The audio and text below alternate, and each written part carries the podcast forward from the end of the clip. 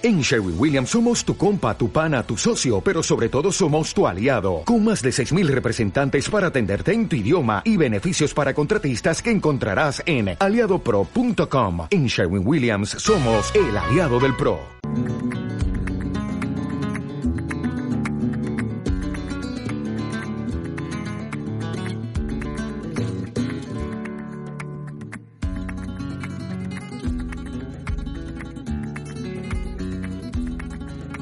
Después de haber escuchado esas declaraciones que anoche nos hacían los candidatos a la alcaldía del Ayuntamiento de Fuente de Canto, hablábamos con Maricruz Buendía y hablábamos con Carmen Pagador, repito, en el caso de Independientes por Fuente de Cantos, aunque estuvimos en la fábrica, que fue el lugar donde se reunía ese grupo de candidatos al ayuntamiento, a las elecciones municipales de nuestro pueblo, nos dijeron que no iban a hacer declaraciones, que no estaban dispuestos a ellos, así que bueno, pues nosotros simplemente les dimos las buenas noches y nos marchamos cada uno a nuestra casa. Eso sucedía anoche y nosotros ahora continuamos. Como ya es habitual, aunque hemos tenido este parón que entre San Isidro, el camino, en fin, Guillermo, un montón de historias. Buenas tardes. Hola, buenas o buenos tardes. días todavía, porque nosotros Sí, normalmente venimos siempre más tarde. Lo que pasa tarde, es que hoy sí. un poquito más, más temprano por necesidad de programación también. Tenemos después mm, a los chicos del instituto mm, de este programa Esper Emprende. Y, por tanto, había necesidad de adelantar un poquito este programa nuestro de Consumo Cuidado con Guillermo. Oye, ¿qué tal? ¿Todo bien, no? Bien, bien, bien. Ese San Isidro, bien. Sí, sí. Todo bien, o sea, no te has quemado ni nada de eso. No, yo, yo quemarme no me he quemado ni nada. Lo que pasa es que por lo visto sí hemos tenido un San Isidro ajetreado aquí en el pueblo. Ajetreado, sí, sí, ha sido además muy con muchísimo calor, había, había mucho calor, todo eso. Oye, eh, ¿te quedaste en Zafra los días de San Isidro? o- No, no, estuve fuera. Estuviste fuera. ¿No viniste a Fuente de Cantos, no? No, no, porque es que he estado fuera. Es que estaba Ah, fuera de, de sea, Extremadura. de viaje. Muy bien. Pues nada, todo eso dicho y hoy tenemos compañía. Sí, Habitualmente no hoy tenemos, tenemos a compañía, una siempre compañera- solos, pero tenemos compañía. Una hoy. compañera médico del, del, o médica, no sé cómo preferís que lo llamemos, del centro de salud, que es Francisca Moreno, que con- conocida yo creo que por todo el mundo aquí en Fuente de Canto. Por mucha gente, por lo menos. Sí, sí. Y bueno, yo creo que es un síntoma más de colaboración o de las actuaciones que se hacen en sanidad, que son- ahora mismo aprovecho para decir que por estos días en Madrid ha habido una conferencia de una salud, organizada por la Organización Mundial de la Salud Ajá. y demás, donde ha- se ha hablado de la colaboración entre médicos y veterinarios, que es fundamental. Es fundamental. Porque existe una sola salud, no existe una salud médica y una salud veterinaria. Y sin más, pues os, lo- os dejo con ella, que, Muy bien. que os va a traer un Eh, tema muy interesante. Guillermo, antes de entrar a hablar con Francisca, a la que saludamos también inmediatamente, ella viene hoy por una razón específica, porque habitualmente, mm, como todos sabemos, eh, Guillermo trae su tema preparado y él nos explica, nos cuenta, pero hoy Francisca viene acompañándote, ¿por qué razón? Bueno, más bien vengo yo acompañándola a ella para precisar. ¿eh? Eh, en fin, porque hay un programa que se ha instaurado desde el Servicio Extremeño de Salud que es para in- intentar eh, diagnosticar precozmente el, el cáncer de colon, colorectal, eh, que bueno, ahora ella explicará por qué es su importancia. Eh, y entonces, pues, han, desde el Servicio Extremeño de Salud se entiende que es necesario darle la máxima difusión posible a este programa. Muy bien, pues nada, Francisca Moreno, buenas tardes, o buenos Hola. días todavía, porque... Buenos días, buenos días. Es que me pasa siempre que cuando viene Guillermo son las doce y cuarto, entonces, y a partir de esa hora digo buenas tardes siempre, no sé por qué. Pero bueno, buenos días. Eh, un programa que se pone en marcha por parte del SES y que, ¿por qué se elige precisamente este, este tipo de cáncer y no otro cualquiera? Bueno, buenos días. Sí. Mm, Ante todo, muchas gracias por permitirnos estar aquí y aprovechar vuestra, vuestra pa- plataforma para poder mm, poner en conocimiento de toda la población de Fuente de Cantos, que es muy importante dar la máxima difusión a la, a la puesta en marcha de este programa. Pues, el- como tú has dicho, como ha dicho Guillermo, mm, se va a poner en, mar- en marcha en, ju- en junio, no sabemos concretamente la fecha, pero se quiere poner en marcha en, marcha en junio en toda Extremadura un programa de detención precoz del cáncer colorectal, del cáncer de colon, como lo llamamos Cáncer de colon para que todos nos... como todos lo conocemos. Mm, Entonces, mm, ¿por qué se ha elegido este cáncer? Pues ¿Es el que mayor incidencia tiene, por ejemplo? en- en- Sí, en, en primer lugar, porque mm, es, uno de los más frecuentes. Si nosotros te cogemos a las mujeres y a los hombres, a todos juntos, es el primer cáncer en frecuencia. Si nosotros solamente cogemos el grupo de las mujeres, el primer cáncer es de mama. Si cogemos el grupo de los hombres, el primer cáncer es de próstata. Pero si los unimos, el primero es el de es el, primero, el más, incidente, el más, el más, frecuente, el que, el, que aparece con mayor número de casos al año, el más frecuente sería el de colon. Y después no solamente eso, es por su frecuencia, entonces eso es una causa muy importante para elegir este, este cáncer, sino además también por la mortalidad, porque es un cáncer que produce mucha mortalidad. Em, se produce, pues, es el segundo el, segundo tipo de cáncer que produce más mortalidad. El primero sería el, cáncer de pulmón y el segundo será el cáncer de próstata. El eh, cáncer de, perdón, el cáncer de colon. Cáncer de colon, que en este caso es uno de los más, es de los más agresivos, de los más mm, fuertes que podemos encontrar, Francisca. No, los cánceres, hoy día hay otro concepto del cáncer. El cáncer, la agresividad del cáncer depende de la fase en la que se diagnostique. Por eso, y te quiero, te, quiero, seguir contando, por eso es muy importante este programa. Porque en este programa lo que se intenta detectar no es solo detectar el cáncer en estadios muy precoces, que eso sería mm, necesita prácticamente cirugía y, entonces la intervención que se va a hacer en ese cáncer es con intención curativa, sino que además se, eh, mm, o sea, eh, eh, repito, sería diagnosticar un cáncer en estadios muy, muy precoces o incluso diagnosticar lesiones precancerosas. Lesiones que no son cáncer en el momento que se quitan, pero que si tú ves un pólipo, lo quitas, ahí ya después no va a haber cáncer. Vale, vale, vale. ¿Todos esos pólipos pueden ser, mm, pueden motivar o, derivar en un cáncer? Bueno, es que lo de los pólipos también tampoco, tampoco tenemos que alarmar, porque pólipos hay muchísimos, pólipos que no tienen importancia son la mayoría. Por eso todo el mundo que, porque la colonoscopia es una prueba que ya está todo el mundo acostumbrado a hacérsela, eh, porque se lo ha hecho mucha gente y casi a todo el mundo le quitan algún polipillo. Los polipitos, pues hay muchos tipos de pólipos, todos se analizan y la mayoría de ellos no tienen ninguna importancia lo que pasa es que en algunos de ellos pues sí hay algunas alteraciones celulares que sí nos indican que, que podrían tener más probabilidad de transformarse en lesiones cancerígenas. Muy bien. O sea, el programa se pone en marcha, eh, como nos dice Francisca, a partir del mes de junio, no hay una fecha específica, y se pone en marcha porque el cáncer de colon es, digamos, el más habitual, uniendo eh, los casos entre hombres y mujeres. Es decir, eh, como ya especificaba, en el caso de mujeres, por ejemplo, el más habitual es el de, el de pecho, y en el caso de los hombres el de próstata, pero uniendo ambos este cáncer. Y se elige este tipo de cáncer por eso. Las pruebas, en este caso, tenéis claro ya en qué consistirían, cómo sería ese tipo de prueba para la prevención, para la de... Porque me decías hace un momento, va dirigido a personas que no tienen ningún síntoma. Sí, sí, sí, sí. Eh, sí, el objetivo es... Mm, vamos a ver, a mí me gusta asemejarlo porque no, no, vamos a hablar mucho, si, se, tiene que dar claras dos o tres cosas. Lo tenemos que asemejar al programa. Bueno, quiero aclarar un poco a lo que has dicho. Mm, se elige este cáncer, se podría elegir otro. Se elige este por la importancia que tiene. y porque hay posibilidad de diagnosticarlo precozmente de una forma que sea asumible por el C. Vale. O sea, porque todo mm, podríamos hacernos, a, todos nos ha llegado a, alguna persona a la consulta diciendo que se quiere hacer un chequeo de todo para ver si tiene algo, y eso es imposible, eso no es asumible.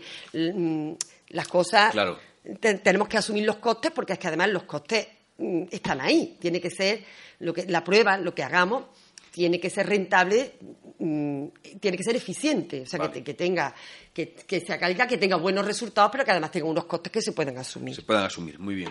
Entonces, aquí, mm, eso es lo que te quería aclarar. Ahora, decirte que Sí, yo me gusta asemejarlo al, al, programa de detención de cáncer de mama, porque ese programa lleva implantado mucho tiempo, porque funciona muy bien. Se han, diagnosticado muchísimos casos de, casos de cáncer de mama en estadios muy precoces y han salvado muchísimas mujeres.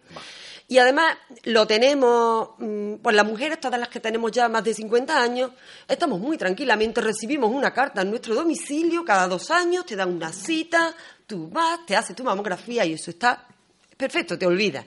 Entonces, eso es lo que se pretende con esto, que haya una prueba que de, alguna manera, de forma periódica, se, va a hacer y de alguna forma mm, lo que no tiene, esto no tiene es que asustar, ni agobiar, ni generar estrés, ni generar preocupación, sino que si es una prueba que se nos va a hacer en salud, pues lo que tiene que generar no es tranquilidad, ¿no?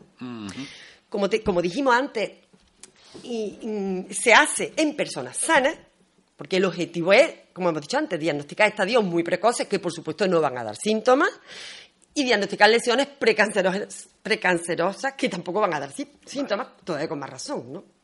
Entonces, eh, se intenta, se va a intentar. Aquí vamos ya a lo que, a lo que vamos. La prueba, la prueba que se va a realizar es un, análisis de la Se llama un test de sangre oculta en S. Y es recoger una muestra de S, la recogemos en el centro de salud, bueno, se lleva al centro de salud y allí ya se manda al hospital y allí se, se procesa esa muestra. Y allí lo que se, va, se va a intentar detectar es sangre oculta en esa muestra de S. ¿A quién se le va a hacer esta prueba? En principio, mm, el objetivo final es hacerlo al grupo de población de edad, como ya hemos dicho antes, el cáncer de colon mm, depende mucho, un factor que le influye mucho en la edad, a más edad, más probabilidad que tenga de que lo desarrolle. Entonces, la edad, el objetivo final de la edad será entre los 50, el grupo de edad entre 50 y 69 años. Pero ahora mismo, cuando se, cuando se mm, implanta, de entrada se va a coger un grupo de edad más pequeño, se va a coger de 60 a 64 años. Ese es el primer. Ahí es donde, digamos que es como vamos a empezar y va a ser la prueba. Y después ya se, se irán ampliando hasta conseguir el grupo de edad de 50 a 69 años. Entonces, estas personas, ahora mismo, todos los habitantes de Fuentes de Canto, todas las personas residentes en Fuentes de Canto, van a recibir una carta y en la carta se les va a invitar a ir al centro de salud. en esa horquilla de edad, ¿vale? Ahora mismo las personas que tienen entre 60 y, 64, años, hombres y mujeres de 60 y 64 años, van a recibir una carta del C invitándolos a ir al centro de salud. Así que que no se asusten ni nada, ya, ya van a saber lo que es. Y lo van a invitar para ir al centro de salud. Allí lo que le vamos a pedir de hacerle la petición de la muestra, de la petición de la analítica, igual que le pedimos una analítica, pues nosotros le hacemos la petición de la analítica. Hay, para hacerse esa analítica tiene que dirigirse a la enfermera suya de su cupo. Vale. Entonces va a ser la enfermera. En mi caso, los pacientes míos de mi cupo que estén entre 60 y 50 años van a ir a, la consulta de Pilar. Pilar le va a hacer la solicitud de la analítica y ya ellos van a casa, recogen su muestra. Vale y al cabo de los días, ya se le diría el tiempo, tiene que venir a recoger los resultados. Vale, estupendamente. Mm, tiene que venir a, recoger los resultados a la consulta de, enfermería. De enfermería. Entonces, es muy importante que venga a recoger el resultado. Y esa si la prueba es negativa, le informa, lo informa la enfermera, la prueba es negativa y ya solamente habrá que repetirlo a los dos años. A los dos años. Se vuelve a hacer otra prueba, otro test, otro test de sangre oculta en ese. Mm, que la prueba es positiva, pues nos deriva ya al paciente a la consulta médica. Vamos a, va a la consulta médica y ya la consulta médica, ¿qué es lo que tenemos que hacer? Pues bueno, todo paciente que tenga un test de sangre oculta en ese positivo se tendrá que realizar una colonoscopia. Vale. Entonces nosotros le vamos a dar allí la información precisa, bueno, primero la información de lo que es el sangre, que, que mm, la mayoría de las veces no va a tener ninguna significación, pero hay que descartar que haya, que haya algo importante, entonces por eso se hace la colonoscopia. Y ahí también lo que tenemos que hacerle nosotros es el consentimiento, él, nos tendrá que firmar el consentimiento para la realización de la colonoscopia, lo informamos y le damos la para que se prepare, porque ya después de ahí va a recibir una cita para hacerse la colonoscopia, tiene que llevar preparado el colon para poder realizarse la prueba realizar la prueba. Muy bien. Eso es básicamente lo que Francisca nos quería decir. Me decía hace un momento, no hablamos ya de cosas más mm, de síntomas ni de nada, simplemente hablamos de lo que es el programa este que se va a poner en marcha, que era lo que ella quería explicar. Voy a seguir contando otra cosa. si eso es lo que quiero, venga. Mira, no, es que es muy importante. hemos, hemos recargado que esta prueba, que esta prueba es a personas sin síntomas, a personas asintomáticas. Tanto es así que hay las personas que tienen sintomatología, por ejemplo, que tienen una rectorragia, o que se están estudiando por otro motivo, o que tienen antecedentes familiares de cáncer de mama, mm, o que han tenido anteriormente un cáncer, ah, cáncer de mama, perdón, cáncer de, colon, o que han tenido con anterioridad un cáncer de colon 20 años antes. Mm, estas personas no, no, van a, no van a entrar en el programa, no van a recibir la carta. Entonces, por eso es sobre personas sanas, porque esas personas Mm, tienen otro tipo de seguimiento. De acuerdo. Y tienen otro seguimiento pues más estricto, ya tienen un seguimiento. Este se intenta hacer, yo creo que es muy ambicioso, mi opinión es que es muy ambicioso. pero bueno, Pero positivo, ¿no? pero sí sí sí por supuesto Porque al final de lo que se trata es de prevenir, como Sí, sí, siempre. sí, por O sea, en supuesto, caso lo que se trata- tener esos tratamientos y esa historia Claro, porque cuando- lo que intentamos, si es un cáncer frecuente, eh, porque lo diagnosticamos antes, no va a dejar de ser más frecuente, pero sí vamos a conseguir que la mortalidad disminuya. Y hemos dicho que es la primera causa de mortalidad, de cáncer, el primer causa, cáncer que causa mortalidad. Entonces, con este diagnóstico precoz, a lo mejor vamos a, vamos- vamos a diagnosticar más de lo que hay, va a aumentar Claro, la incidencia. digo, ¿no? Pero lo que nosotros queremos es que disminuya la morbimortalidad. Claro. Claro, es, que igual que con, perdona, por Sí. el cáncer de mama, por ejemplo, que antes era considerado como una patología casi que te llevaba, que era bastante con una mortalidad elevada, ahora con el diagnóstico tan precoz que se hace, pues la verdad que la mayoría, el noventa y tantos por ciento se curan. O sea que en lo que se trata es, no sé hasta qué porcentaje se llegará, pero de intentar conseguir el, el que, el que las personas con una operación relativamente sencilla y simple eh, no tengan que desarrollar luego un proceso que pueda ser muchísimo más grave, que requiera, eh, vamos, que al final sea mortal y encima que requiera de más- muchos más recursos también, del ¿no? sistema. Claro, o sea que al final de lo que se trata. Eh, decía Francisca, queremos. Quiero asimilarlo un poco eh, como ejemplo al cáncer de mama con ese proceso que hay de que a las mujeres cada cierto tiempo se les revisa y tal. En este caso va a suceder igual, o sea que Sí, no es tú, una cosa. mm, si, pues nada, a los dos años te harías un test este año, si te haces un test este año y es negativo, pues a los dos años vuelves a recibir una carta y te hacen el test.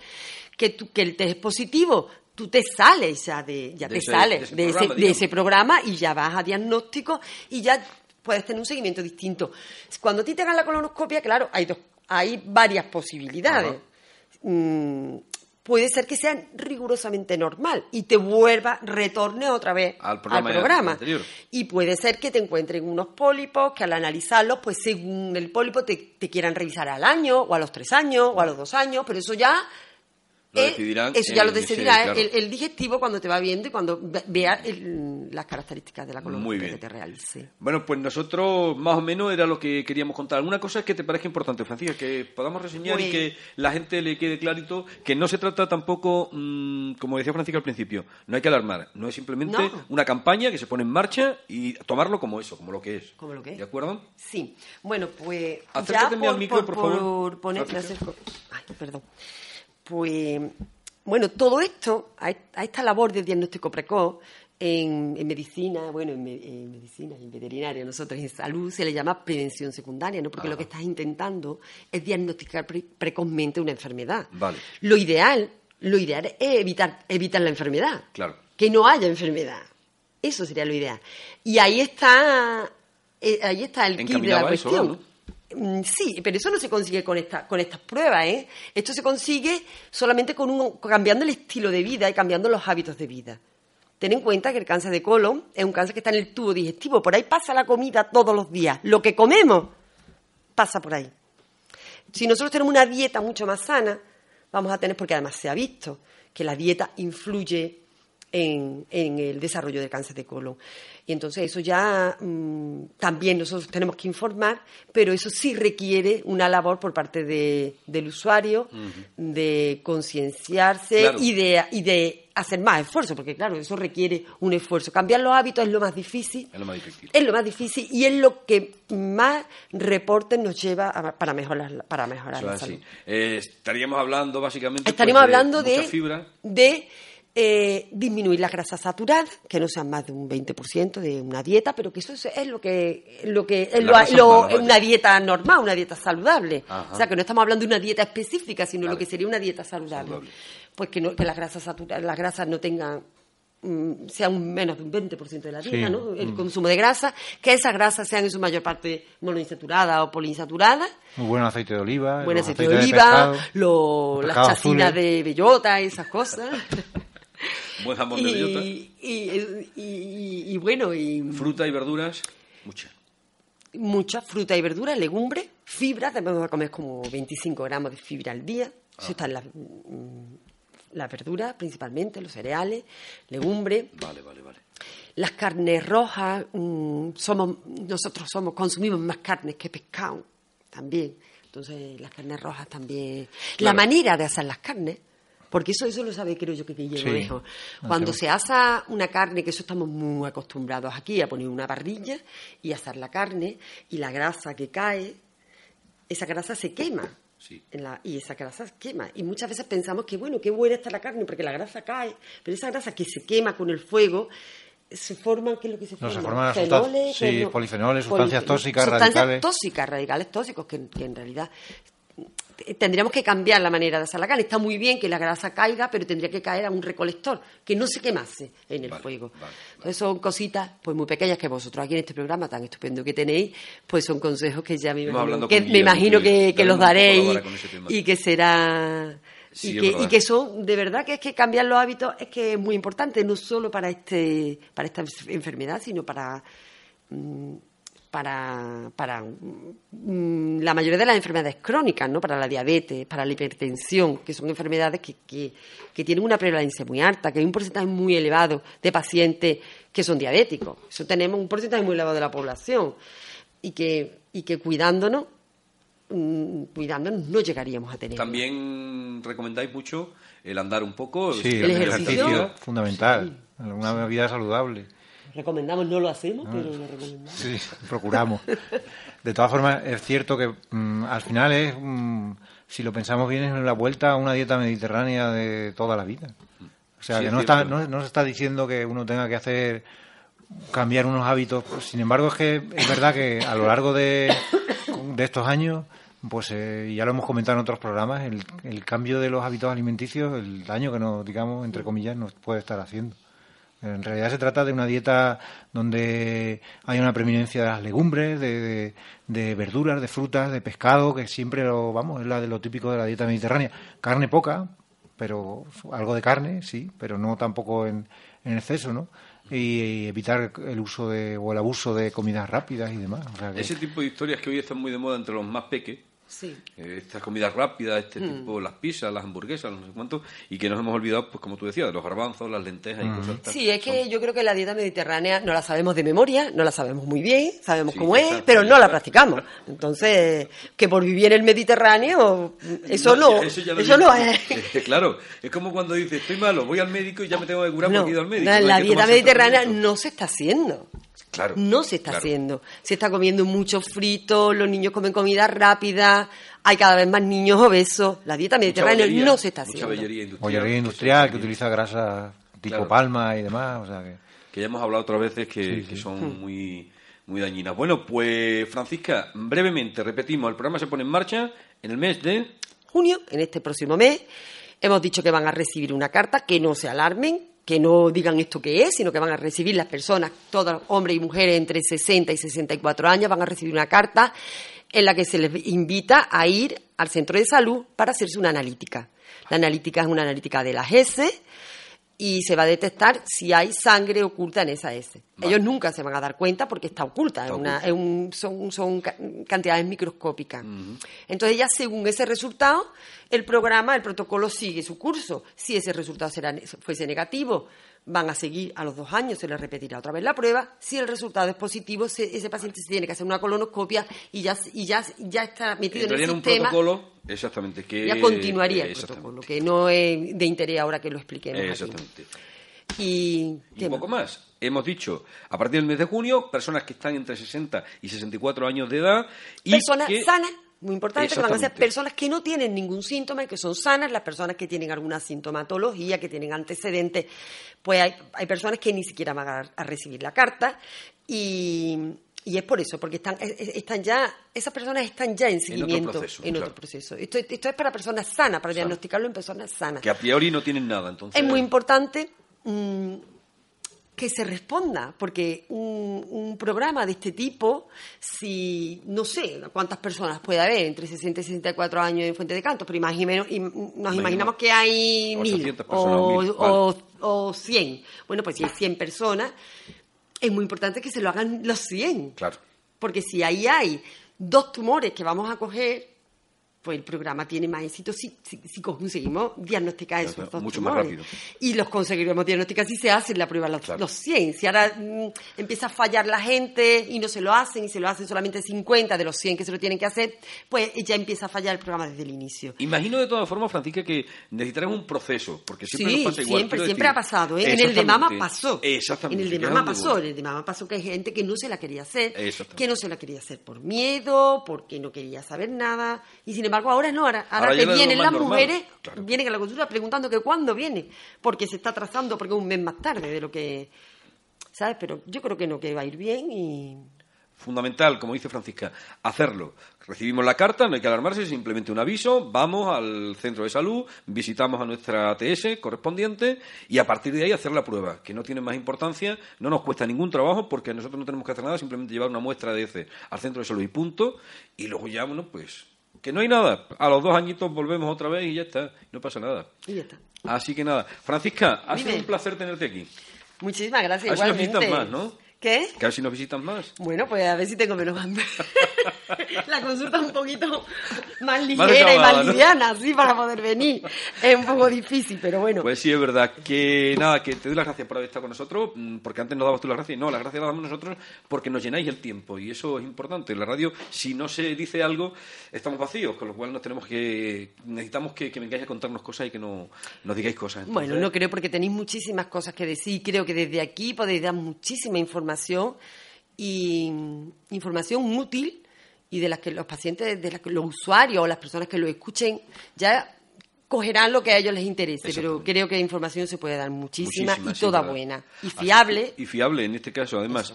Bueno, pues lo dicho, muchísimas gracias por tu tiempo, por haber estado con nosotros, Guillermo. Muchísimas gracias a ti. Volvemos a encontrarnos el próximo lunes, ¿no? El siguiente, ¿no? Sí, dentro de 15 días. Muy bien, pues que vaya bien, que dos semanitas estupendas, ¿vale? Venga, muy bien. Muchas gracias a todos los oyentes. Hasta luego. Hasta luego, gracias.